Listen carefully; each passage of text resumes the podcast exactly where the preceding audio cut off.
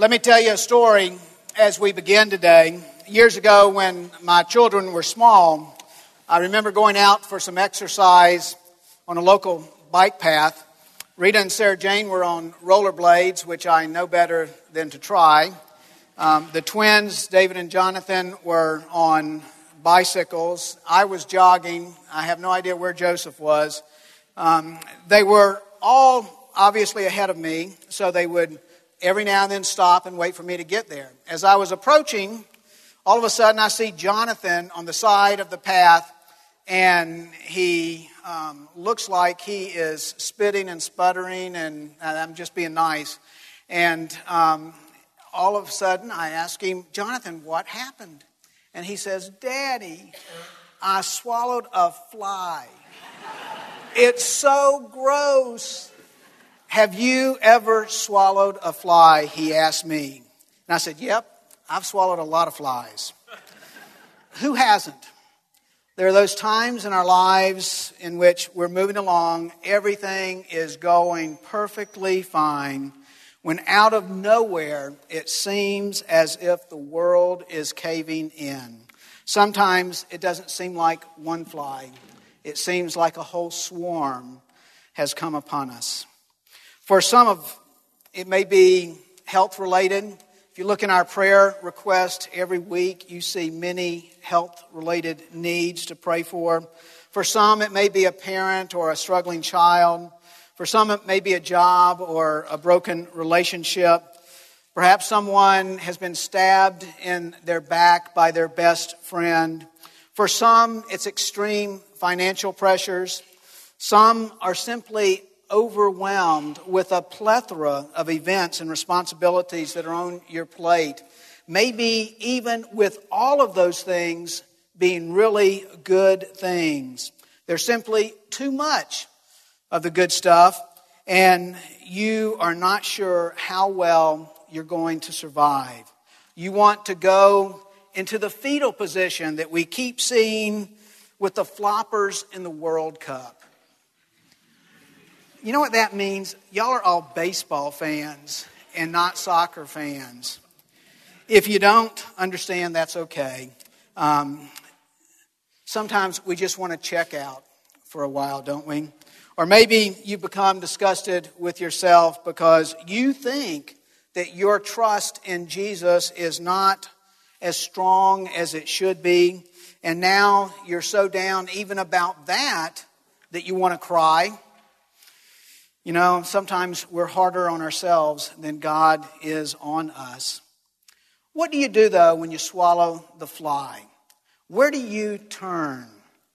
Years ago, when Rita was diagnosed with cancer, and the waves of fear and uncertainty raged over us, we were remembering that her mom had died nine months after being diagnosed with the same cancer.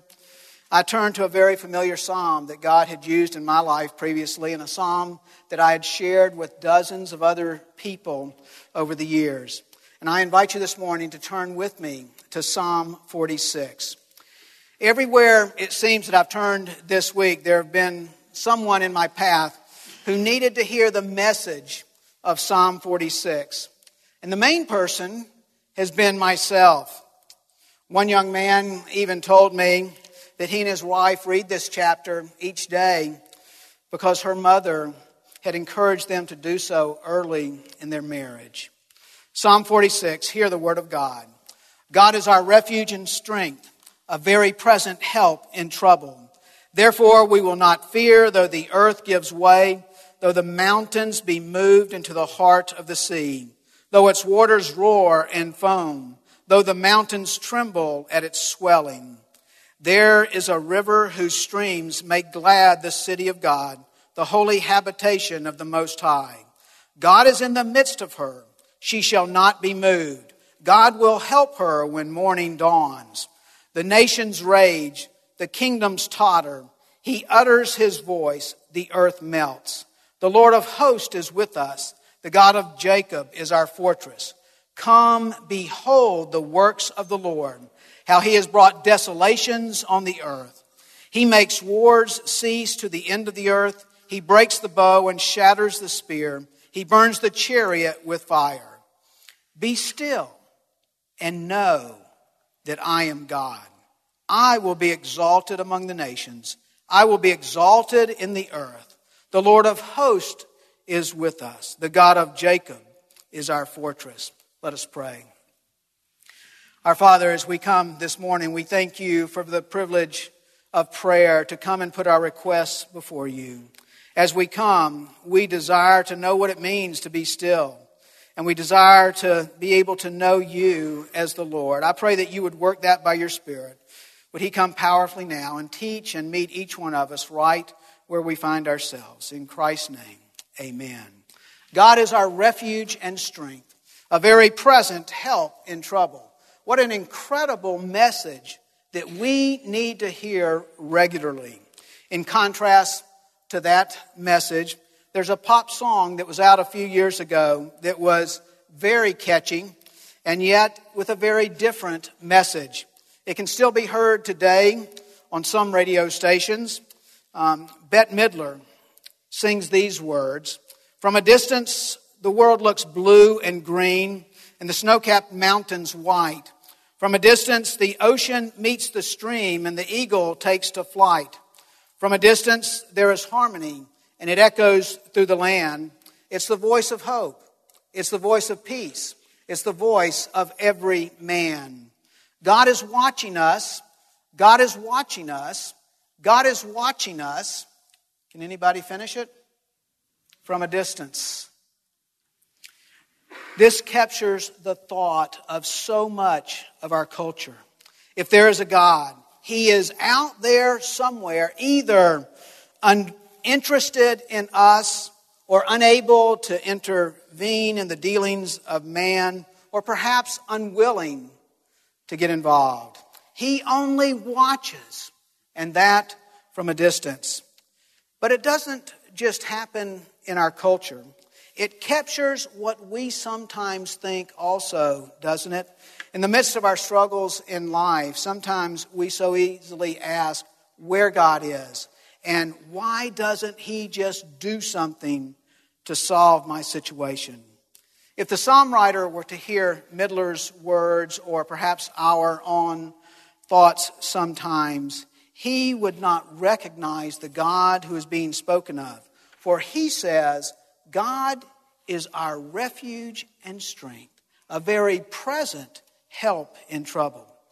God does not watch from a distance. He is present and He cares and He intervenes on our behalf. As we consider the context of the psalm in a few minutes, it's clear that it was written at a time of crisis in the midst of a very real danger.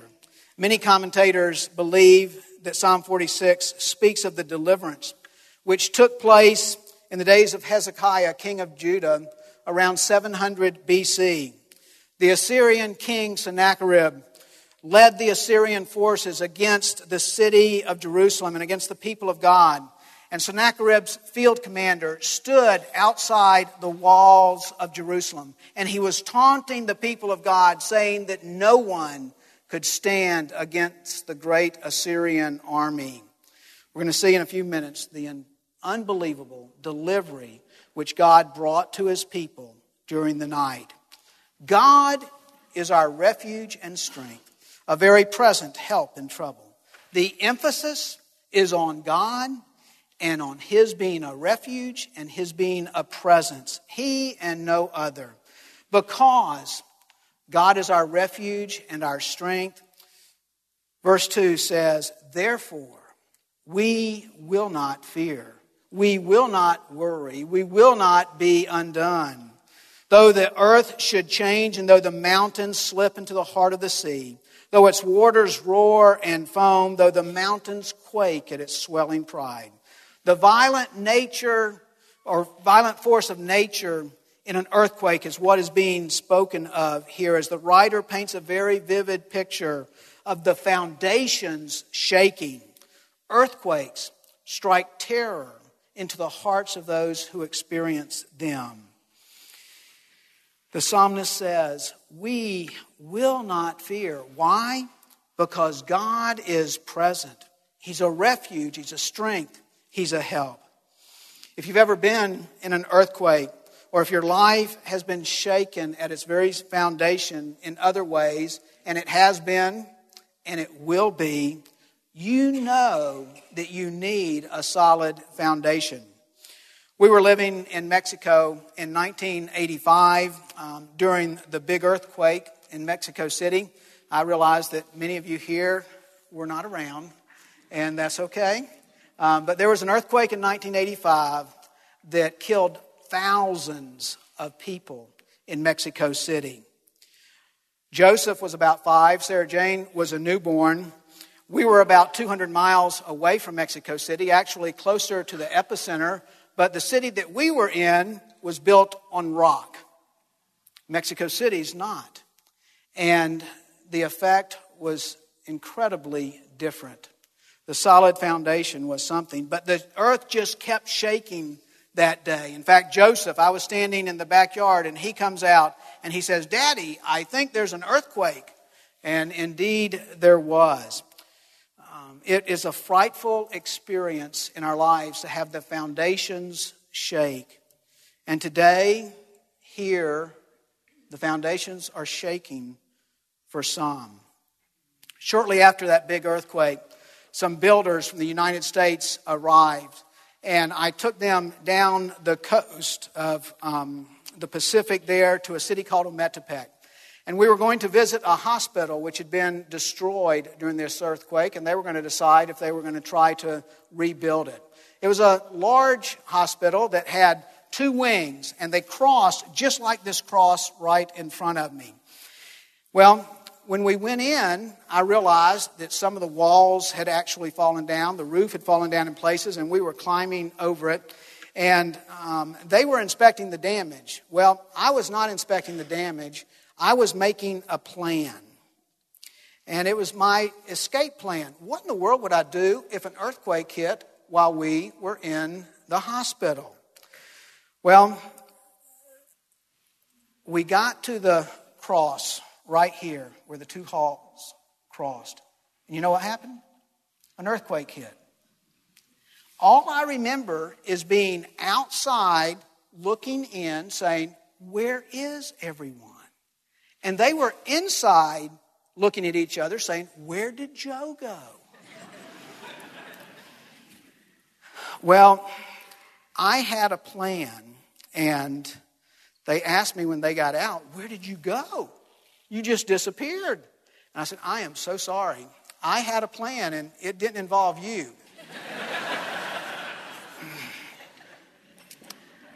we can be certain that our foundations are going to shake. And our plan must be not just to run, and it must not be one that is self centered. Our plan must be one that centers around the one who is present, our refuge and our strength.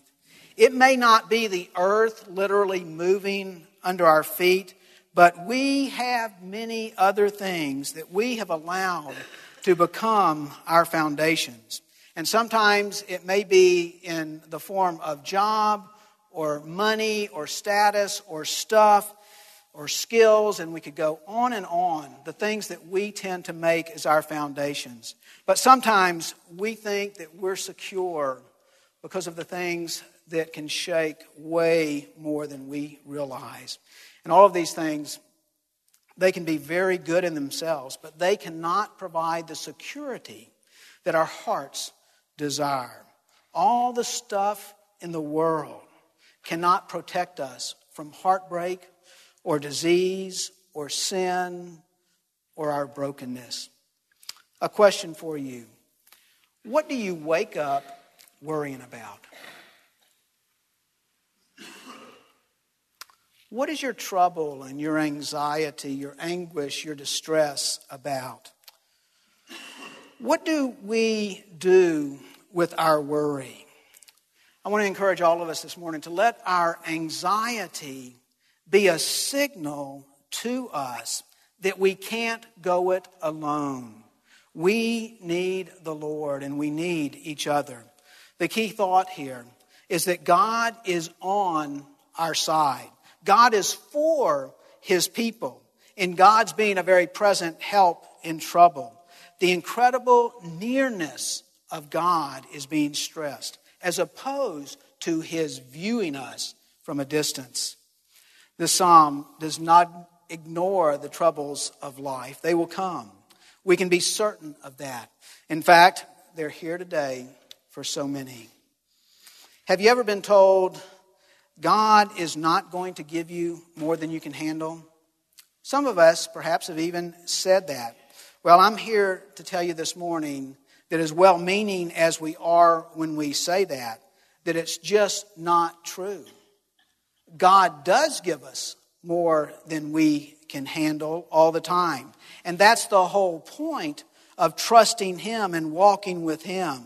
We would never turn to Him if we could handle everything all by ourselves. We were not meant to live life by ourselves. He gave us each other to live in community, and He gave us Himself to live in relationship with. We so often think that the only way that God um, should work is to remove the problem or the fly from us, when in reality, what He has promised is to be with us in the midst of our problems and issues and troubles. Our foundations will shake. And if they're anything at all except for the solid foundation of the Lord Jesus, an all sufficient God, it's not going to work. Our footing has to be upon the solid rock of Christ because Christ is present with us. Only as we know and experience that truth will we be able to say with the psalmist, We will not fear. Verse 4 the scene changes from the upheaval of land and sea from the waters roaring and raging to the peaceful picture of the river in Jerusalem. And actually, it's the gentle streams of the brook Siloam, the only natural supply of fresh water in Jerusalem. And Scripture says these waters make glad the city of God, the holy dwelling places of the Most High. And even though the scene changes from the upheaval to the quiet waters, there is still present the ragings of man. The city is under siege, probably by the army of Assyria. The picture here is one of God's help as the quiet flowing, ever present water supply and the lifeline of the besieged people. Christ says that He is our living water, and as such, He's the river of continual refreshment that gives us, his people, peace and rest and security. God is in the midst of his people, and we find consolation and refreshment and strength in that. The city of God that is made glad certainly refers to Jerusalem, yet this earthly reference to Jerusalem fails to exhaust the meaning here and the culmination, I think, is found in the new spiritual Jerusalem, a symbol of eternity spent with the Father, which has been prepared by Him for us, His children. The place of ultimate security and joy with Him for eternity. Because of this river flowing from the throne of God, Revelation 22 says it this way And He showed me a river of the water of life, clear as crystal, coming from the throne of God and of the Lamb, the Lord Jesus Christ. Verse 5 God is in the midst of her. She will not be moved. It is God who provides for and secures his city and his people. Continuing, it says, God will help her when morning dawns. The nations made an uproar, the kingdoms tottered. He raised his voice, the earth melted. 2 Kings 19 tells us about the Assyrian forces under Sennacherib. They've encamped outside the city. They're going to invade the city the next day after all of their tauntings to the people. Um, they're ready for battle. And Scripture tells us that that night, the angel of the Lord went into their camp and killed 185,000 Assyrians. God has intervened and he's helped his people during the night. God will help her when morning dawns, Psalm 46 says. The dawn of the next morning reveals the mighty works of God in defeating those in opposition to him and in delivering his people. He raised his voice, the earth melted. God did not respond to save his people with a whimper. He raised his voice, the earth melted, the angel wiped out 185,000. That is a shout. And it declares the power and the strength and the care of God for his people, his presence with them. God will help her when morning dawns. As morning came, God's deliverance was made known also to all. Even as we remember the morning that the women and the disciples went to the tomb of the Lord Jesus and they found it empty. God does not save his people with a whimper, but with a shout that proclaimed that his power was even over death. That morning at the empty tomb, God shouted to the world that he is faithful to deliver and defend and save his people. And as the children of God, we can be assured that whatever and whomever it is that stands against us, that the Lord of hosts is with us. The God of Jacob is our stronghold. This God who is in relationship with Jacob is the same today. He is with his children. He is a stronghold. He remains committed to us, having made and sealed his covenant with us through the blood of the Lord Jesus Christ. Another question Do you know deep down that God is with you? We tend to doubt and fear and worry and I am a great worrier. And yet, how many times have you and I seen the Lord deliver us? I mean, we're still here today, aren't we? Verse 8 Come, behold the works of the Lord, who has wrought desolations in the earth.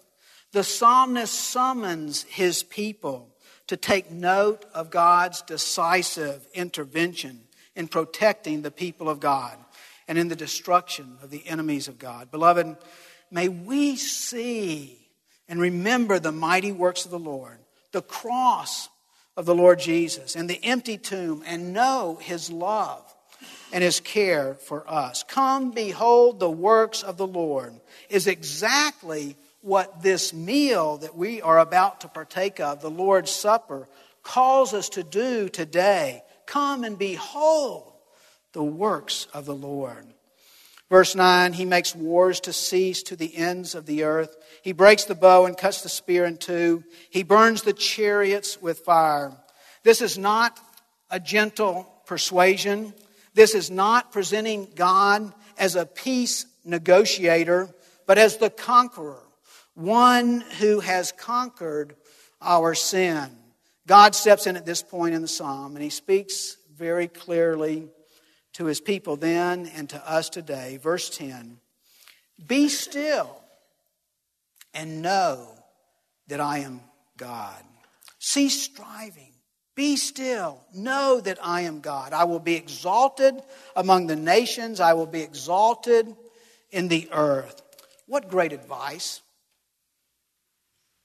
But you know what? It's not advice, it's a command that he gives to his people Be still and know that I am God. We need to be still in order that we can know and contemplate who he is and who we are. What do you do with the worries and the things that keep you up at night? Be still. Know that He is God. Fall. Rest on Him, is what he's saying. This morning, let me make this application. Whether you know God as your Father or not, whether you know God, who is a refuge and strength and a very present help in need, or not.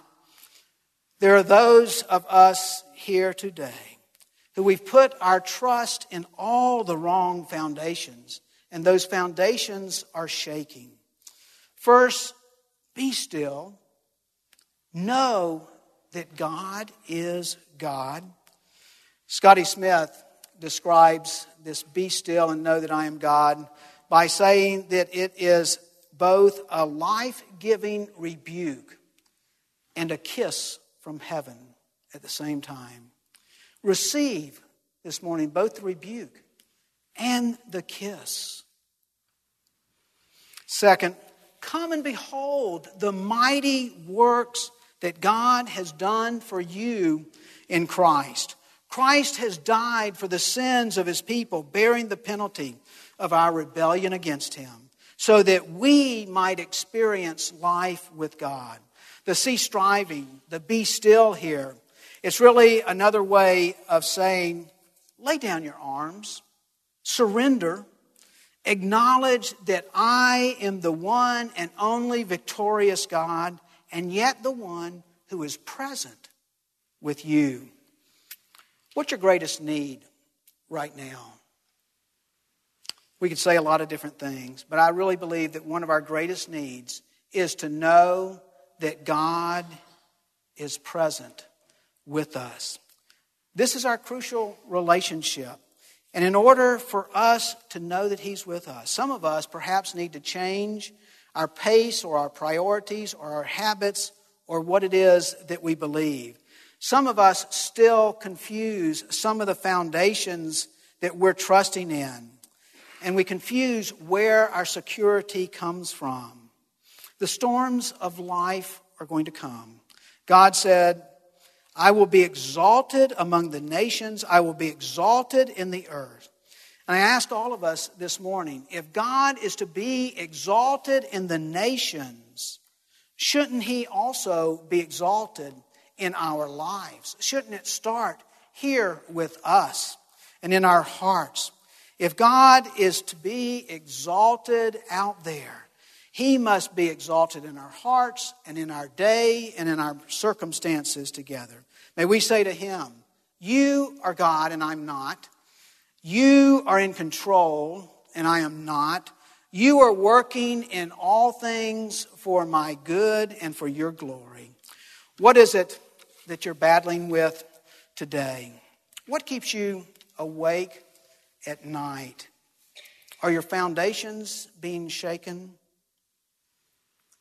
Is trust part of your life? We so much want to trust, and yet it seems like it is so hard to do that. Cease striving, be still, and know that I am God. Behold the mighty works of God. As we slow down and as we look at his mighty works, it will help us be able to confront the day that is before us. As you know God, as you behold his works in your life, exalt him, praise him. I will be exalted in the nations, I will be exalted in the earth. God is to be exalted by his children, for he has delivered us in the Lord Jesus Christ. He has brought us from darkness into his marvelous light through the blood of Christ. Verse 11 closes with the very same words as verse 7. The Lord of hosts is with us. The God of Jacob is our stronghold. Are you able to be still and to rest and to know in the depths of your being that God loves you? If we know that, deep down, our lives would be different. Do you live with an awareness that God is truly with you? How would you feel if you could see God next to you right now, today, when the hurts come, or perhaps when the loneliness is so strong that you want to cry, when the fear and worry seems to be consuming you? Beloved, He's next to you, but also He is within you if you've trusted in Him. He offers you and me refuge and strength from a world that would absolutely devour us.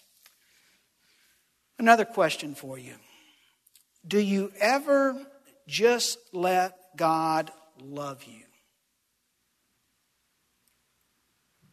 In order to do that, you're going to have to be still. In order to understand that, you're going to have to slow down.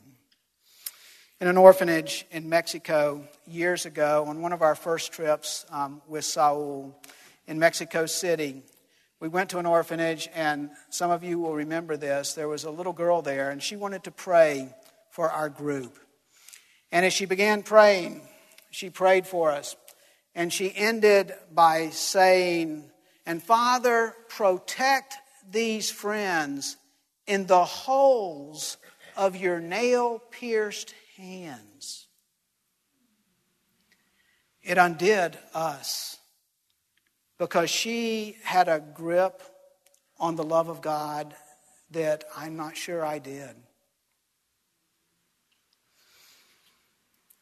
God does not watch us from a distance. He's very present and He helps in trouble. No matter what the fly is that we're having trouble swallowing right now, God is interested, He is able, and He's willing to help. And nothing shows that more than the table before us today, signifying the incarnation of Christ and the sacrifice that he made on our behalf. Now, Christ has ascended to heaven, but he's given us his Holy Spirit. He calls him the Paraclete, one that walks alongside, is present with us. God is a resident in his city. He's the main resident, he's the most high, and the king of the city. And yet he walks with his people. Some here this morning hurt so deeply that it seems as if the answers just don't help. And that's okay. Because God comes and he doesn't just give the answer, but he says that he is the answer. On his deathbed, John Wesley with his very last breath, said this The best of all is God is with us. God is our refuge and strength, a very present help in trouble. Beloved, the best of all is God is with us. Jesus changes everything. Let's pray. Our Father, we're thankful that we are in relationship with you through the Lord Jesus because we know that Jesus indeed has changed everything. We would ask that you would come this morning and continue to work in our hearts what it means to be still and to know that you are God, to know that you indeed are a very present help in trouble. Father, we so want to exalt you and truly experience you as a refuge and strength a very present help. Father, would you work that in our hearts because sometimes we've tried and it just hasn't worked. So, Father, we fall on you, we surrender, and we ask that you would come. Forgive us when we have depended on the wrong foundations. Father, thank you that you do not watch over us from a distance, but that you are present and you walk with us, holding our hands preparing the way for us and even carrying us at times. Father, we come this morning also bringing back to you from that which you have entrusted to us. Father, you have blessed us in abundance. We have food in our refrigerators and we have um, a roof over our heads. Um, perhaps not all in the same way. But Father, you have been good to us. You have given us friends to speak into our lives and to love us. Father, we ask um, that you would bring great honor to yourself, even as you receive these offerings, and that you would help others here and around the world to know that you indeed are a very present help in trouble. In the matchless name of Christ, we pray. Amen.